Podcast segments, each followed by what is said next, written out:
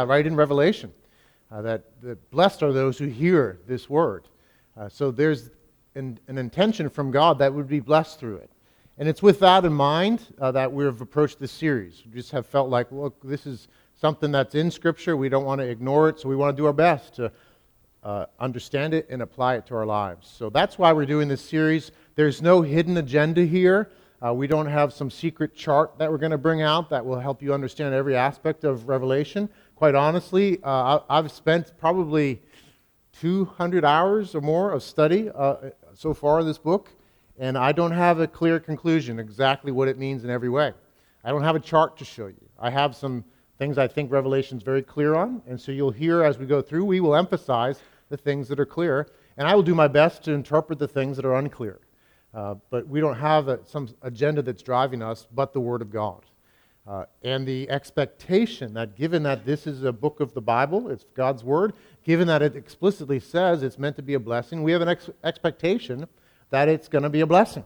So that's our prayer as we uh, look through Revelation. So I just want to say that up front because uh, I think uh, maybe if you haven't been with us for a while, you might think, what's going on here and why are you choosing this this book. And if you're a guest with us, I, in some ways, apologize uh, because you're here maybe the first time and it's on Revelation. You're thinking, oh boy, uh, will I ever come back? Uh, well, I would love for you to come back, and we also know there's many other good churches we'd love for you to go to. Um, but we hope you come back because we, um, as a church, believe that God's word is indeed His word, that He's a God who wants to speak to us. And our prayer is that you would experience Him doing just that, even as we look through Revelation today. Uh, so we are in chapter 7. Uh, we will dig into that. But by way of introduction, in Acts chapter 27, there's a story, a true story about the Apostle Paul. And he's actually a prisoner in that chapter. He's, been, he's being taken from uh, Caesarea to Rome. And so he uh, is put on a ship as a prisoner to be transported to Rome. The only problem is, well, there's a number of problems, but uh, the only problem is that they end up getting delayed and they have to sail during the wintertime. Actually, uh, by Roman law, from what I understand, they closed down shipping uh, for three or four months of the winter. You weren't allowed to sail. But the boat was late, it had to get to Rome, and so they sailed. And, and the Mediterranean can get uh, stormy in the wintertime and can be dangerous. And the ships they had back then weren't really good. So when you read about this journey, you hear about this journey, don't think like the clipper ships, the sailing ships of the, of the 1800s, right? Those beautiful ships that, uh, that we see replicas, or actually some of them still survive, that can sail so fast and cut through the water. Not, not at all. Think more like a barge with a sail put on it. That's kind of the, the sorts of ships they had. So Paul is on this ship and he's being transported to Rome, and sure enough, it's wintertime and they get caught in a storm. And in those days, those sorts of situations meant certain death. And so, as they're being driven along, the story goes on in Acts chapter 27. They're being driven along, they're doing their best, they're taking desperate measures to somehow survive. They end up throwing all the cargo over, overboard to get rid of it so that they wouldn't, uh, wouldn't sail so deep that they might not run aground and be uh, driven to knocked into pieces by the waves and so forth. So they're going through all those sorts of things. And actually, because he's a prisoner, the policy was if something like that happened, if there was a shipwreck, they would kill all the prisoners because Roman justice, it's better to kill you and so you don't get away with your crime if you committed a crime. So that's what was going to happen, likely to happen. Uh, and so everything looked terrible. The, the storm was awful. They all were going to die. That's the sort of situation. And in the midst of that story, an angel, a messenger from God, a, a spiritual being, an angel, is sent to the Apostle Paul to tell him, You're going to make it. You're actually going to make it to Rome. And not only are you going to make it to Rome, but everybody on board is going to make it safely. And so Paul uh, has that message in the midst of, of this terrible storm, in the midst of, of certain death. There's this revelation from God you're going to make it, and everyone here is going to make it. And that actually changes the course of their actions in the storm. They, they do things to, first, they don't kill the prisoners, but also they do things to survive the storm. And actually, if you read the story, uh, the way that they survive is the ship actually does get driven onto rocks and does get beaten to pieces by the waves, but each person's able to float to the shore on a piece of wreckage or to swim.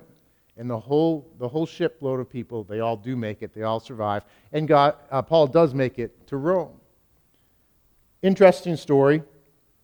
Why do I tell it? Well, uh, it's background to Revelation 7, and it's background to a truth that Revelation 7 gets at that life can be like a storm on the ocean. Life can feel like and be like a storm on the ocean where we are overwhelmed, where we feel confused, we are horrified and scared by the circumstances around us. But if we have a word from God that we're going to make it safely, it makes all the difference. Revelation chapter 7 is a word from God to the church, to us in the church historic and the church certainly in the first century, that you're going to make it. That's what this chapter is about. So we're going to dig into this. We're going to learn about this truth as we dig into Revelation chapter 7 that God, in God, we are safe through the storm, no matter how hard it might seem at times. So let's pray, and we'll read God's word. Lord, thank you for this truth, and thank you that we can know that we're safe in the storm in you.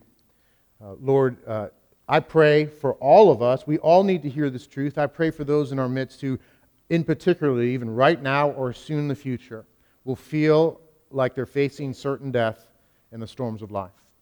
I pray you'd minister to them, you'd speak to them, and it wouldn't just be cool ideas and even just simple truth from Scripture, but you, the living God, speaking to them. You are the one that, that gives us safety. You are the one that communicates that we're safe in you. So, Lord, help me to, to proclaim your truth. Help me to understand. And, Lord, help us all to hear it. And through this all, Lord, be glorified. There's no one like you. And it is so wonderful to know that we are safe in you. So do all this, we pray, in Christ's name. Amen. I'm going to read the whole chapter, starting in verse 1 of chapter 7. Uh, as ongoing, just by way of context, so uh, John's receiving this vision. It's an ongoing vision. Uh, there's this scroll, and we've talked about the scroll representing God's plans for judgment and rescue. There's been six seals that have been uh, taken off and opened, and, and there's things behind those six seals. And then there's this interlude that we're going to talk about in chapter 7. Then there'll be the seventh seal. We'll get to that later. Uh, don't be distracted by this, the seals, but just know uh, where it flows in the story. There's this interlude here in chapter 7, and it says this After this, I saw four angels standing at the four corners of the earth, holding back the four winds of the earth, that no wind might blow on earth, or sea, or against any tree. Then I saw another angel ascending from the rising of the sun with the seal of the living God. And he called with a loud voice to the four angels who had been given power to harm earth and sea, saying, Do not harm the earth or the sea or the trees until we have sealed the servants of our God on their foreheads. And I heard the number of the sealed, a 144,000, sealed from every tribe of the sons of Israel. 12,000 from the tribe of Judah were sealed. 12,000 from the tribe of Reuben, 12,000 from the tribe of Gad, 12,000 from the tribe of Asher, 12,000 from the tribe of Naphtali, 12,000 from the tribe of Manasseh, 12,000 from the tribe of Simeon, 12,000 from the tribe of Levi, 12,000 from the tribe of Issachar, 12,000 from the tribe of Zebulun, 12,000 from the tribe of Joseph, 12,000 from the tribe of Benjamin were sealed. After this, I looked, and behold, a great multitude that no one could number from every nation, from all tribes and peoples and languages, standing before the throne and before the Lamb, clothed in white robes, with palm branches in their hands, and crying out with a loud voice, Salvation belongs to our God who sits on the throne and to the Lamb. And all the angels were standing around the throne and around the elders and the four living creatures, and they fell on their faces before the throne and worshiped God, saying, Amen. Blessing and glory and wisdom and thanksgiving and honor and power and might be to our God forever and ever. Amen. Then one of the elders addressed me, saying, Who are these, clothed in white robes? And from where have they come? I said to him, Sir, you know. And he said to me, These are the ones coming out of the great tribulation.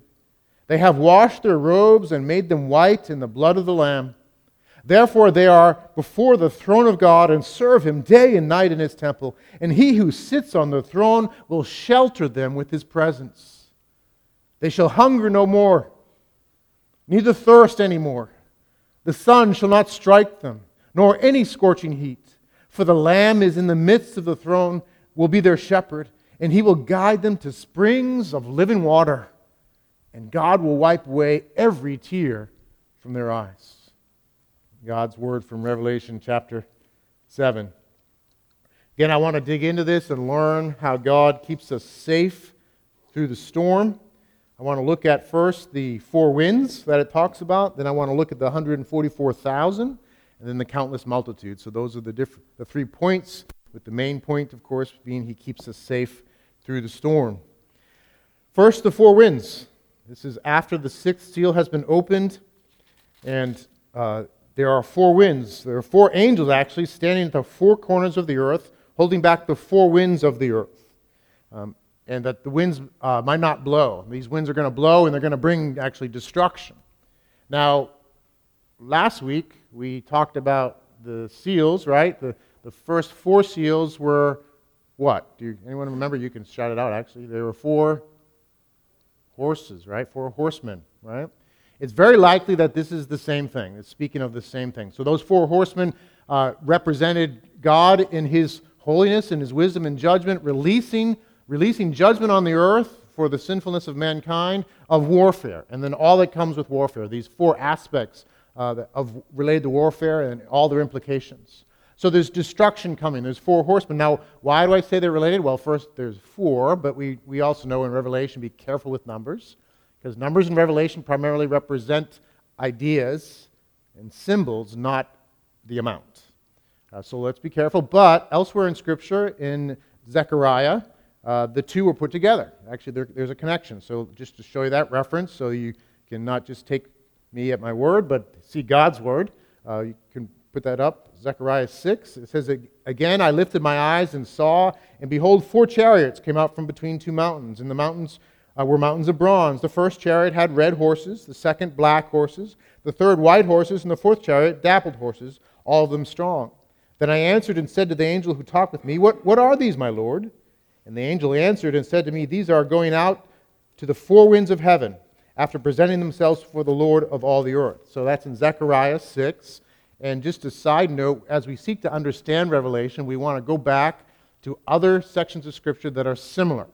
Um, and certainly have direct references, but even just similar in the genre of literature. So Zechariah, Ezekiel, Daniel, uh, parts of Isaiah as well uh, have a lot of parallels with Revelation. They really help us understand Revelation. So in Zechariah, we see the four, it's actually four chariots, but it's horsemen, and then there's four winds. So they're connected. So it looks like they're, it's the same idea that there are these four winds that are going to bring destruction on the earth. So, like the judgments coming with the four horsemen, there are four winds that are coming. So it's basically going to envelop the earth. That's the idea. And the point here is not to get lost in the four winds and exactly what they represent, but what happens the four winds are about to be released, and an angel says, Wait a minute, stop before you do that. Let me seal God's people, right? So, so uh, do not harm the earth or the sea, verse 3, or the trees until we have sealed the servants of our God on their foreheads. By the way, uh, Toby, if you could keep up the, uh, the, the main verse that, from the section. So there's a verse, the, the point number, and then the verse under it, so people can follow along, and certainly follow along in your Bible. So verse 3, um, it, it, talks, do not harm until uh, we have sealed the servants of our God on their foreheads. So wait till we seal these servants on their forehead. So they're to be sealed. They're to be set apart. Um, again, there's a parallel in Ezekiel to this. It's a, a different situation, but again, very parallel, where in the days of Ezekiel, the people had rebelled, and they had, after hundreds of years of rebellion and turning away from God, God finally brought justice, brought consequences. And so uh, Ezekiel was a prophet who spoke of those things and spoke of hope and redemption as well. And uh, he speaks of a judgment coming, though, in Ezekiel uh, chapter 9, and, and, it helps us understand what's going on there. So in Ezekiel 9, you can put that verse up again, it says, And he called to the man clothed in linen so Ezekiel's seeing this vision, who had writing case at his waist. And the Lord said to him, Pass through the city, through Jerusalem, and put a mark on the foreheads of the men who sigh and groan over all the abominations that are committed in it. So in this vision, there's a basically uh, like an angelic figure is supposed to go through the city and mark the foreheads uh, of everybody who is sorrowful over the evil of the city. So that would be all those who have trusted in God and are sorrowful over the evil that's going on. So mark their foreheads. That's what he says, to mark them out. And then it continues, and to the others he said in my hearing, pass through the city after him and strike. Your eye shall not spare, and you shall show no pity. So the vision is saying we're going to mark out those who belong to the Lord, and we're going to bring judgment on everybody else. That, that's what's being said. So, very parallel to what we're seeing here, there's a seal that the, these servants of the Lord are being sealed. They're being marked, they're being set apart. Actually, if you advance later in Revelation, you see that they're marked actually with a name on their foreheads. This isn't the mark of the beast. We'll get to that at some point. Um, this, that, that's the other sort of mark. But these are the servants of God. They're marked with the name. Whose name? Always the best answer? Jesus. It's actually of God and the Lamb, is what it says in, in 14. All right? So they're marked with God's name. The, the, and God has represented in, in um, Revelation, we see certainly Father, Son, and Holy Spirit, but prominently on the throne, the Father and, and the Lamb. And so that's what's on their forehead. So they're designated as God's servant. They're sealed. They're set apart. And so they are to be uh, preserved, really, from the judgment that's coming. God is setting them apart, He's sealing them. But before, the, before these winds are going to blow, He's saying, Set these ones apart from me. And the implication there is that they may not receive the same judgment that's coming. They, that they may be set apart, that they may be kept safe. So, so that's what's being said here that, that these servants are to be sealed, they're to be set apart um, before, before the judgments come. Uh, so, so, again, from Ezekiel and elsewhere, that's what's going on. God's saying, designate my servants, my people, first. So they're not to receive the judgment, they're not to receive the, the full force of what's coming on the earth the full force of these judgments. Now, Revelation and the rest of Scripture doesn't say that they're not going to receive an effect from the evils that come. So the winds are going to get released, right? So it's not don't release the winds on those who have the seal, but designate them as belonging to the Lord and set apart and safe spiritually, even though physical affliction and suffering and woes are going to come. That's what's being said here. That's what's going on. That's important to get. Um, Remember, all, when we go through Revelation in any book, so important to understand the context. Who is it written to originally? What's the context? And we spent time going through the beginning of Revelation uh, where the seven representative churches are addressed. And they're living in situations where they are experiencing persecution and it's going to get worse. They're experiencing strife. They're experiencing, in a sense, the winds being released on them. And it's to these people this chapter and the whole book is written. So, saying, guys, uh, you are experiencing the winds. You are feeling the effect. You're not actually removed from the effect, but there's a sealing, there's a setting apart, there's a safety in the Lord, even amidst the storm. Isn't that good news for us? Isn't it so important to understand that even in the storms, that in the Lord, those who trust in the Lord, those who belong to Him through faith, are safe. They might suffer, they might go through physical affliction, they might go through difficulties, but ultimately they are safe in the Lord. Jesus says it very similarly in John chapter 10. He speaks about his sheep, and he says this in John chapter 10, verse 27 My sheep hear my voice, and I know them, and they follow me. I give them eternal life, and they will never perish, and no one will snatch them out of my hands. My Father who has given them to me is greater than all. And no one is able to snatch them out of the Father's hand. I and the Father are one. It's very much the same idea. My sheep know me. They hear my voice. They, they understand who I am. They turn from self and sin and they run and trust me. And pride in this, of course, is believing in Jesus and who he is and what he's done. He's gone to the cross. He lived a righteous life. He's gone to the cross. On that cross, he died. He shed his blood. The God man perished, bearing our sins. that we may be forgiven for all of our sins as we trust in him. And we might be accepted in Christ, through Christ, as a daughter or son of God because of Christ's blood shed for us in righteous life. And so, as we hear his voice, as we hear this truth about Jesus, as we, as we encounter Jesus, we hear and we're drawn to that. And we put our faith in him. And John 10 says that those are my sheep. If you've put your trust in Jesus, ultimately you are his sheep. As much as you might struggle and as much as you might doubt at times, if there's a speck of faith as small as a grain of a, mu- a mustard seed, uh, Uh, as a mustard seed, what Jesus says, that's basically the smallest thing in, in the culture of the time. If you have just a little tiny bit of faith, you indeed are his sheep, and you are safe in his hand. It's not how much faith you have that makes you safe. The more faith, the safer you are. No.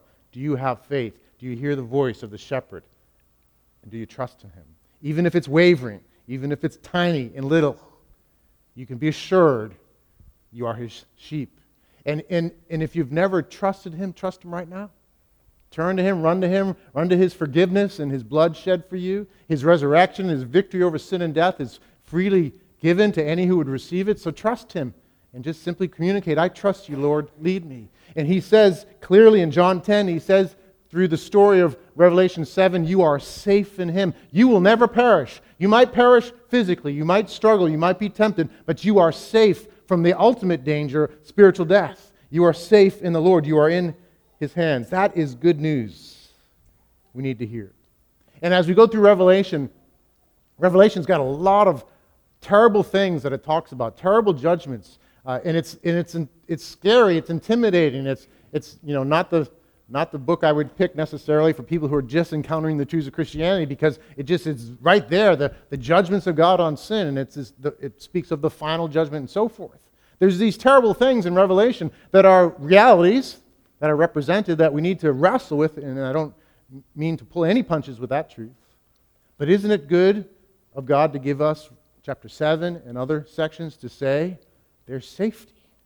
You needn't go through the judgments in the fullness of what comes with these judgments. You needn't live unsafe. There's, there's mercy, there's grace, there's safety in Him.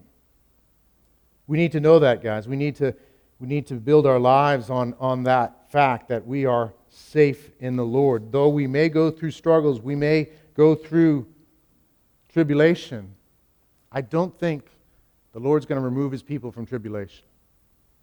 We see it in chapter 7, we see it elsewhere. We're going to go through it and we're going to be safe in him. It's so important to know that we can be safe in him even amidst the storm. Like the story of Paul, to have a word from God, you're going to make it. Trust me. The winds of judgment and the, the horsemen of war have their way in the world, and Christians do, effect, do experience the effect in many ways, in, in many different times in history. Actually, one uh, little example of that that maybe you haven't thought about is what happened to the Christians on August 9th, 1945. That was the day that the United States dropped the atomic bomb on Nagasaki. Without getting into the details of, of why and what, and we can debate that, and I would have a, a particular opinion on that. That's not what I'm here to talk about. When the bomb was dropped, did you know that there were at least 10,000 people that proclaimed the name of Christ that died that day? Nagasaki is the historic center of Christianity in Japan. And there were 10,000 people who claimed the name of Christ who died when the bomb was dropped. And just the reality of, of war and its implications and, and, it, and its effect on us and the brokenness of humanity, it, it causes us to suffer and it causes Christians to suffer. Well, you might say, well, God didn't keep them safe, did He? Yes, He did. They might have perished physically, but spiritually they are with the Lord right now. They are in perfect bliss. They are enjoying the reward that we're reading about in chapter 7. They're in His presence. They are safe. And though the world might throw the very worst at them, they overcome the world in Jesus who has overcome the world. They're safe. And guys, we need to know that. This section of Scripture is given to us that we might know that we are truly safe in Jesus. Moving on. Let's speak of the 144,000. The 144,000 are the ones that are actually sealed. So, what does this mean? 144,000. Uh, is, is this, you know, the, there's only going to be 144,000 believers, as, as some people believe? You know, there's only 144,000 that really get to go to heaven, and the rest are going to live in like a second class heaven. You know, there's like, like on an airplane, you know, there's first class. You get to sit up there, and, and I've never sat up there. I'm always back in the chairs that are narrower than my shoulders. Um, and you know that's the rest of us. The, if you're outside the 144,000, yeah, if you believe, you'll you'll get somewhere, but it's not first class. This is first class. Is that what's going on? Sorry if you've never heard that, and I'm, I'm confusing you. Um, but no, that's not what. And you can probably guess where I would stand on this. I think the 144,000, and I'll give you the reasons, clearly represents all Christians. Uh, it represents all Christians, but in particular Christians as they go through tribulation and suffering. And the, the whole point here in this chapter, right? The whole original audience, they're trying to, there's a message going to them guys, you're safe in the storm. So, does it help to talk about 144,000 that's not you? To, to, help you know that you're safe in the storm? Well, they'll be safe in the storm, but I'm not part of them. That wouldn't make any sense. These, these 144,000 represent the people of God. I'll give you multiple reasons for that. First, just to notice numbers and revelation represent ideas and truths, not, not amounts necessarily. Numbers are used a lot throughout Revelation. You'll see again and again, multiple times, the number three repeated, the number four repeated, the number seven repeated, six a little bit as well, 12 repeated, and then the number a thousand repeated. A thousand in that day uh, is basically the biggest number that you would use. Um, there was one number a little bigger, but, but a thousand was just, it means a big number. The modern equivalent of a thousand would be a gazillion. That's what a thousand is. It's a gazillion. How many are a gazillion? I don't know. It's a lot, though, right? And when you use the word gazillion, you just mean a lot. There were so many of them, it was beyond counting. That's what a thousand means. And so these are 144,000. And if you look through Revelation, you'll see that uh, the number 12 is used. And then there are times when there's 12 and 12 used. So in the New Jerusalem, it's described having, actually, a number of ways, with 12. It has 12 gates, and each gate represents a tribe of Israel. There were 12 tribes of Israel. There are 12 foundations to the New Jerusalem, again, symbolizing the people of God. The New Jerusalem is the people of God in their final state of bliss with the Lord. There are 12 foundations representing the 12 apostles. So there's the number 12 represents the people of God. God uses the number 12. So there actually are 12 apostles. It's not symbolic. And there actually were 12 tribes, but God, in His providence, is using that to represent the number 12, represents the people of God. So 12 apostles, 12 tribes, it's 12 times 12. How much is 12 times 12? Anybody? 144. That's right. Uh, by the way, the city is also measured how, how it's the same height, uh, length, and depth, width. Um, and it's what? It's 12,000 stadia. Stadia is just the length of a stadium. Uh, it's like 200 yards. Uh, and so it's 12,000 by 12,000 by 12,000. It's the number 12 again and 1,000. It doesn't mean that the city, it could be. I mean, God can do anything he wants. It doesn't mean that it's so much the city is actually 12,000 stadia by 12,000 stadia and 12,000 stadia tall. But the city represents the fullness of God's people. It's huge. It's a thousand times 12 times 12. It's all the people of God, and it's tremendous and it's glorious. That's the point. And it's cubical, too, by the way, which represents the Holy of Holies, where God lives. That's the point of the New Jerusalem. Well, anyhow, we're not there yet. We're in chapter 7. And here, 144,000 represents the fullness of God's people. It's a perfect number, and it's a big number. That's the point. It's the perfect number, and it's a big number. And this is shown by the use of numbers in Revelation. It's also shown if we dig into the tribes that are listed. So, oh, good, it's up there. If you look at the list of tribes, you might notice there's some things that are a little bit out of order. Usually, when the tribes are listed, Joseph isn't listed as a singular tribe because it's usually listed by his two sons, Ephraim and Manasseh. And usually, Levi's not listed because Le- Levi, the tribe of Levi, was subsumed into the other tribes, lived among the other tribes, and was a priestly tribe. And instead, you have Ephraim and Manasseh listed instead of Joseph and Levi. But what do you see here in this list? You see Joseph and Levi listed, and you don't see Manasseh, and you don't see, I mean, you don't see Ephraim, and you don't see Dan. Right.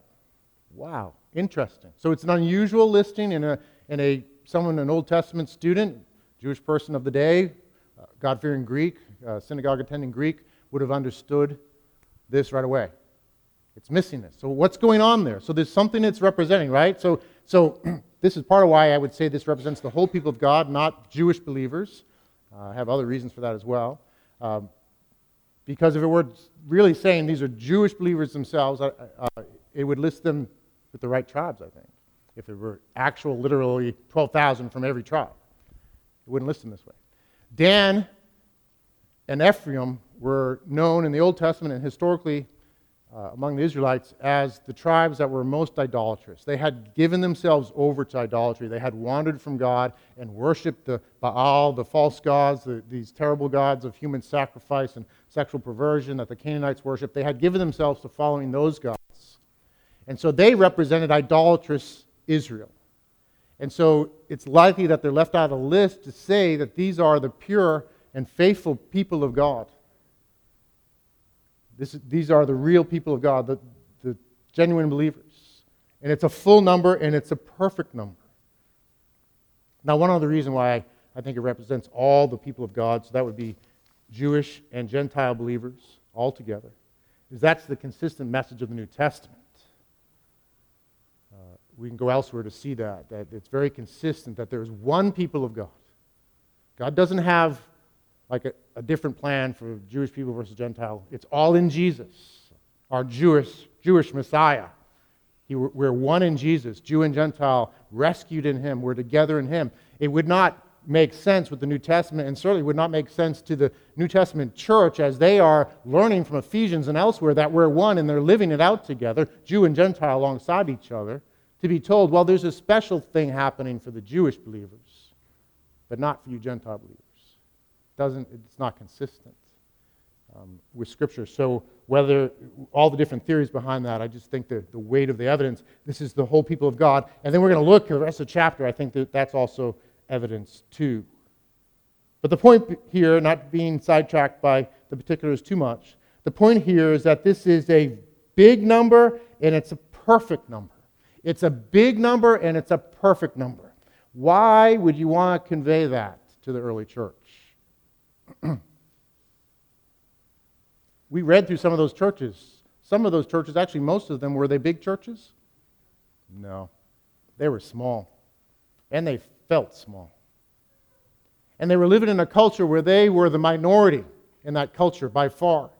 And because of their faithfulness to the Lord, they were oppressed, they were persecuted, they were ostracized at least by their neighbors, former friends, family members. Some of them couldn't get jobs. Some of them were persecuted to the point where they're losing their lives. They felt small, they felt neglected, they felt alone. And yet, God is saying that He has a vast and perfect number that belong to Him. And so, the, the, the, message to these struggling believers is guys, you're not alone. You may feel small, but there's a vast number of people that I have planned to belong to me. And it's the perfect number. I know what I'm doing. I'm in control. Your numbers are not an accident. Your numbers are not merely because you're in a difficult place. Your numbers are because the sovereign God in his plan has arranged the perfect number, and it's a vast number. That's the idea here. That's, that's what's being communicated to these believers that, that they would be di- not discouraged, but encouraged by this 144,000. Guys, we need to hear the same thing, don't we? We need to know that we're, we're not alone. There's times I think, you know, it's true wherever the church struggles and wherever the church is the minority part of the culture, and that certainly has been true in New England, we can feel at times just kind of, we're just a curiosity off to the side. This struggling remnant that's somehow surviving. We can feel small. We can feel alone. We can feel somehow that we're maybe failing. We're doing it wrong. Our small number must mean that somehow we miss God. And Revelation 7 is an encouragement to us that God is sovereign over these things and He has the perfect number, and He has, in the end, a vast number, a, a countless number that will belong to Him. And so it, it's encouragement for us, guys. It, and, and I think we see this work practically, don't we? One of the benefits when we go to a conference just this past July, a bunch of us went to a, a, conference with our family of churches. It's so helpful to be part of a family of churches, not just to be alone as a church, to know we're connected with other believers who are loving the same biblical truths that we love and committed to the same mission that we are committed to, to, to know that there's others and to be with them. So a bunch of us got to go to a, a a biennial conference. Is that right? Every two years, um, the celebration conference for all of Sovereign Grace, and we went there, and there were, uh, I think, thousands. Right? There's over a thousand at least uh, believers from the Northeast region were together just to worship God, to be built up in truth, and to build new friendships. And I think everyone came away from that encouraged in, this, in the way that Revelation 7 is intended to encourage us, knowing we're not alone. There's lots here, and there's lots going on. There's encouragement that comes from that. I, I trust we all were encouraged who, who were there. I don't know if I, amen? The ones that, that traveled. We had a great time. And that's what's going on here in Revelation 7. The people of God are to be encouraged by the fact that God has the perfect number and it's a vast number. And that's where we're going next with the scene in heaven. John looks next, so he's seeing these different things at different times. It's, it's, there's a, a chronology in his, what he's seeing, but not necessarily always a chronology in, in the particular visions. This one, I think, is chronological. He, he looks next and he sees a great multitude, it says, beyond number. Verses 9 to 17. It says, verse 9 After this I looked, and behold, a great multitude that no one could number, from every nation, tri- from all tribes and peoples and languages, standing before the throne and for the Lamb. So he sees this vast number. It's beyond, it's beyond number. It's a great multitude. So it's not just, it's not 144,000, this symbolic number. It's, a, it's just a vast number. He can't count it. So, so picture, like, if you've ever been at a, a big, huge event where there are just people everywhere. That's what he's seeing. It's, a it's beyond counting. I'm not even going to start to count. It's a gazillion people, is what he's seeing. This vast number.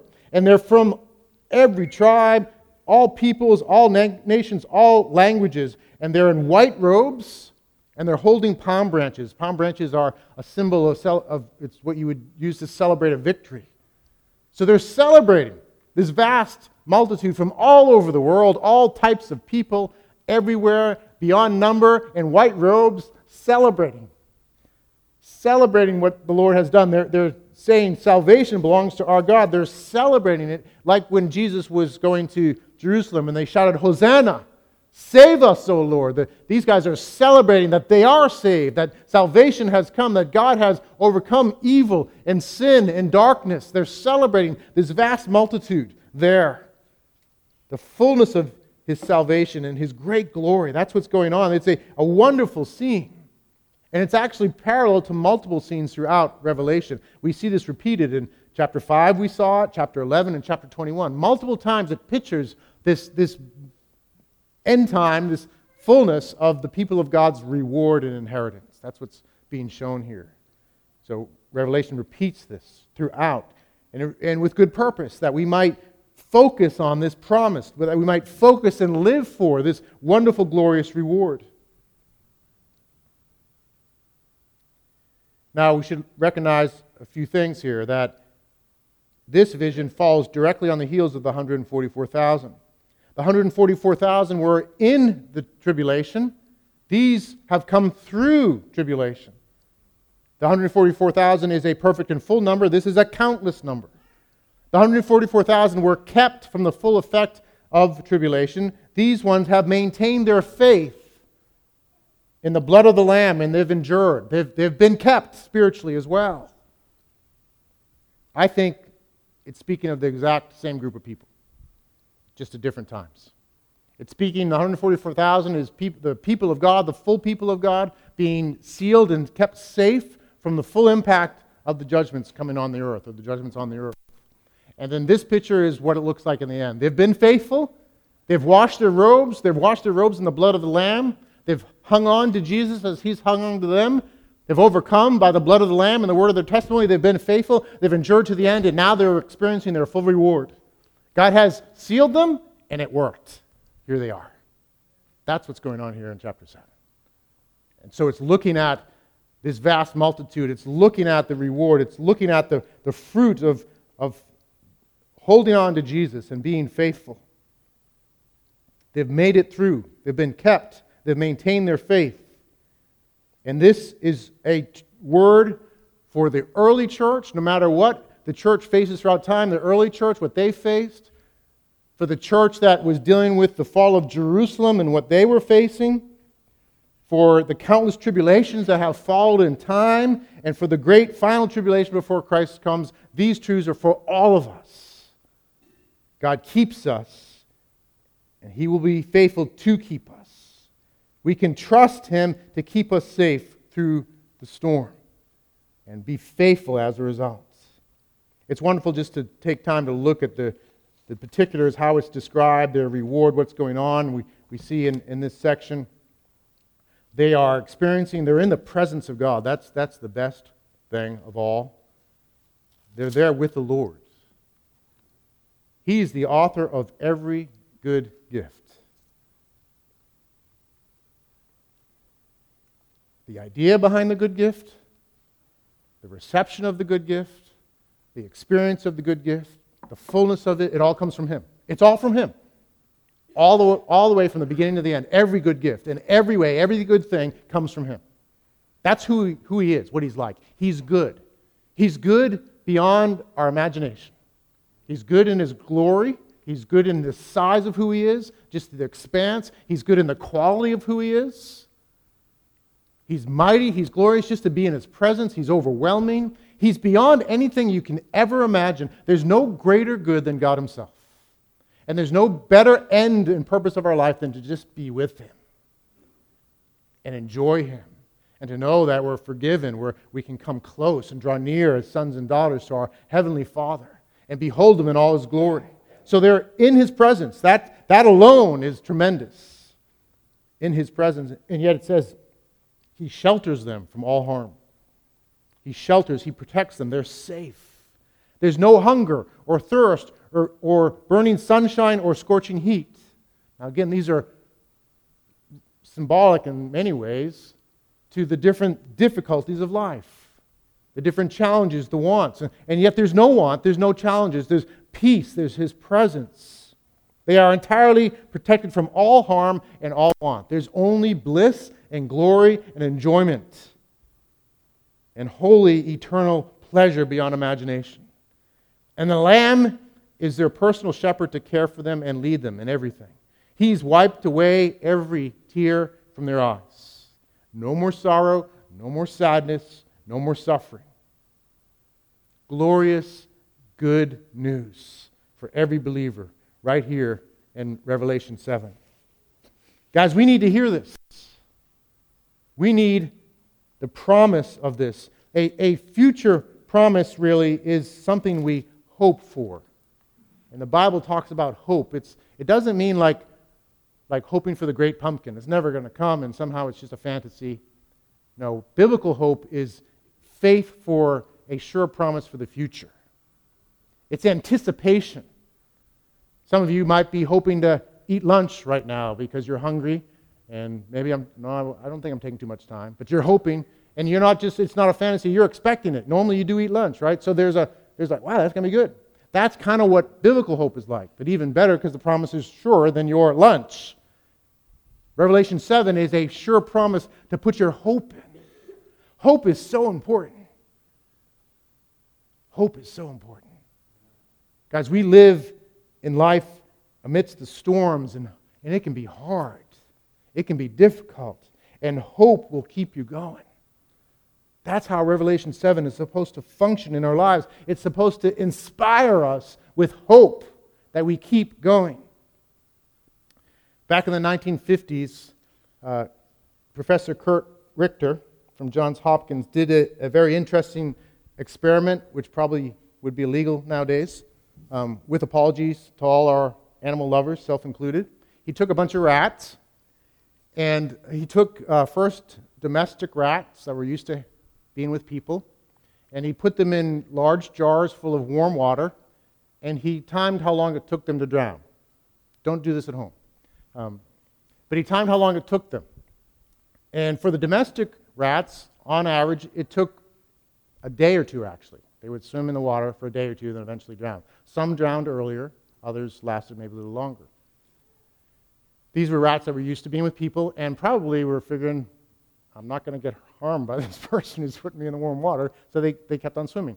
Then he took some wild rats, non domesticated, and they were known for their aggressiveness and their ability to swim as wild rats.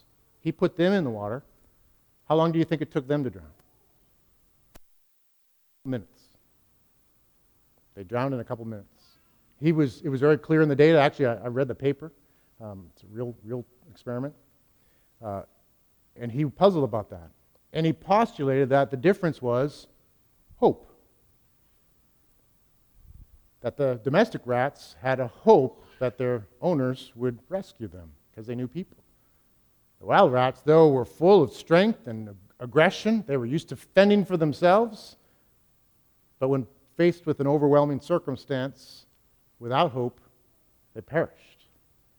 So he did a second part of the experiment to see if, in fact, that was the case. He took numerous rats, he took wild rats, and he did the same experiment. But this time, every two minutes or so, or every few minutes, I think it was longer than that, every five minutes, they would reach in and take the rat out and give him a break.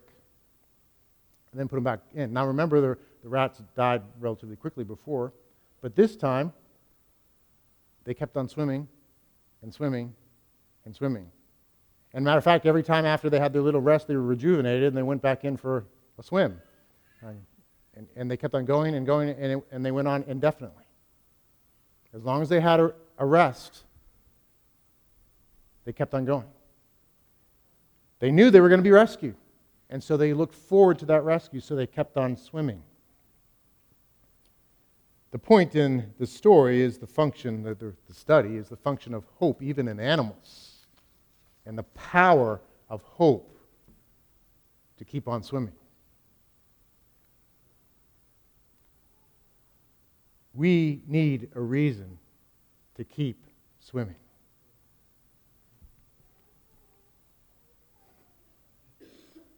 Revelation 7 gives us that reason.